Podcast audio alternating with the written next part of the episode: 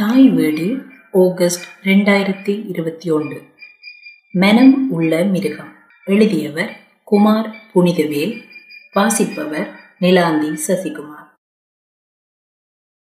பலவாயிரம் ஆண்டுகளாக நடந்த பரிணாம மாற்றங்களின் விளைவு இன்றைய மனிதர்கள். ஆம், மிருகம் மனிதராக உருமாறி 2 கால்களில் எழுந்து நின்றது ஒரு பெரும் முன்னேற்றம்.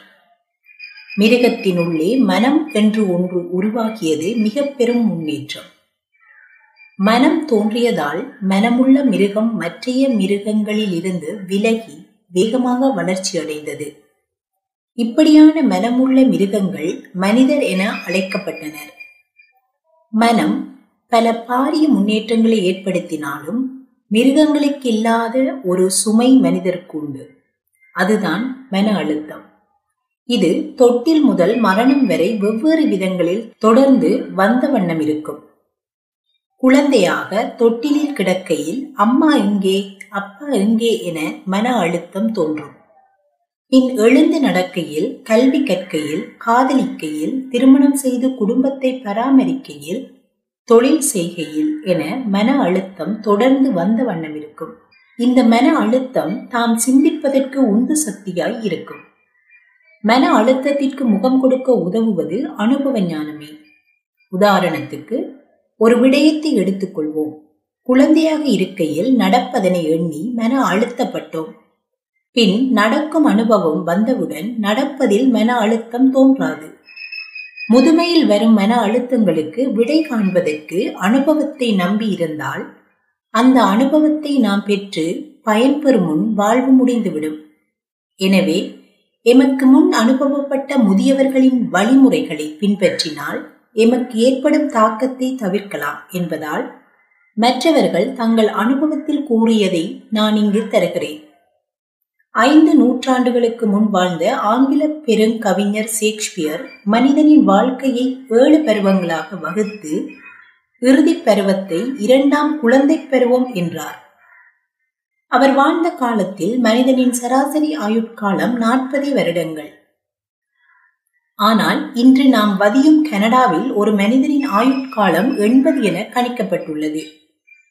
எனவே 7வது பருவத்தின் ஆரம்பம் 65 அண்ணளவாக ஏற்றுக்கொள்வீர்கள் என எண்ணுகிறேன். எங்கள் ரொரண்டோ நகருக்கு 80களில் தாய்நாட்டு வன்முறை கொடுமைகள் தாங்காது புலம்பெயர்ந்து வந்த தமிழர்கள் பலர் இப்போது முதியவர்களாகி அதன் மன அழுத்தங்களுக்கு முகம் கொடுக்க தொடங்கியுள்ளார்கள். இப்பெருமக்கள் முதுமையின் மன அழுத்தங்களை குறைப்பதற்கான வழிகளை அடைவதற்கு முன்னைய முதியவர்களின் அனுபவ தொகுப்பினை பகிர்ந்து கொள்வோம். முதுமையை அடைகையில் சகபாடிகளின் எண்ணிக்கை விரைவாக குறைய தொடங்கும்.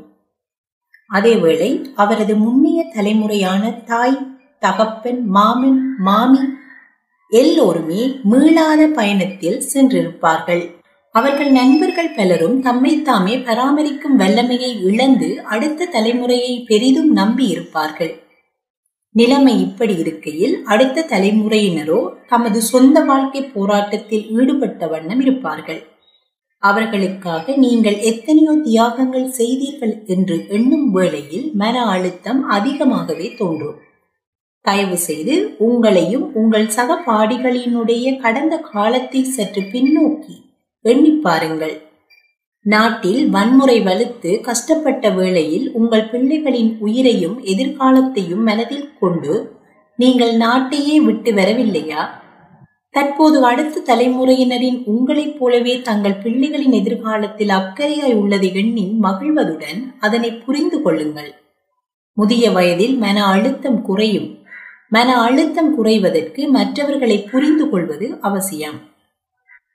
தயவு செய்து உங்களையும் உங்கள் சகபாடிகளினுடையதும் கடந்த காலத்தை சற்று பின்னோக்கி எண்ணி பாருங்கள். நாட்டில் வன்முறை வலுத்து கஷ்டப்பட்ட வேளையில் உங்கள் பிள்ளைகளின் உயிரையும் எதிர்காலத்தையும் மனதில் கொண்டு நீங்கள் நாட்டையே விட்டு வரவில்லையா? தற்போது அடுத்த தலைமுறையினரும் உங்களைப் போலவே தங்கள் பிள்ளைகளின் எதிர்காலத்தில் அக்கறையாய் உள்ளதை எண்ணி மகிழ்வதுடன் அதனை புரிந்து கொள்ளுங்கள். முதிய வயதில் மன அழுத்தம் குறையும். மன அழுத்தம் குறைவதற்கு மற்றவர்களை புரிந்து கொள்வது அவசியம். அடுத்ததாக ஒரு அனுபவ உண்மை.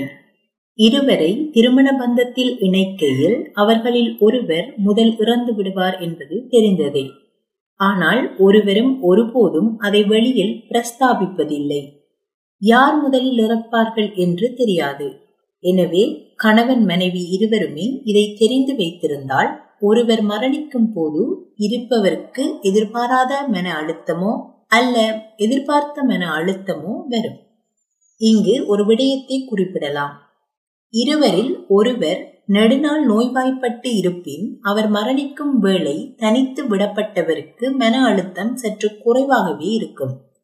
காரணம், அது ஒரு எதிர்பார்த்த மன அழுத்தமே. முதியவராகும் வேளையில் ஓரளவு மனதை தயாராக வைத்திருப்பது நலம்.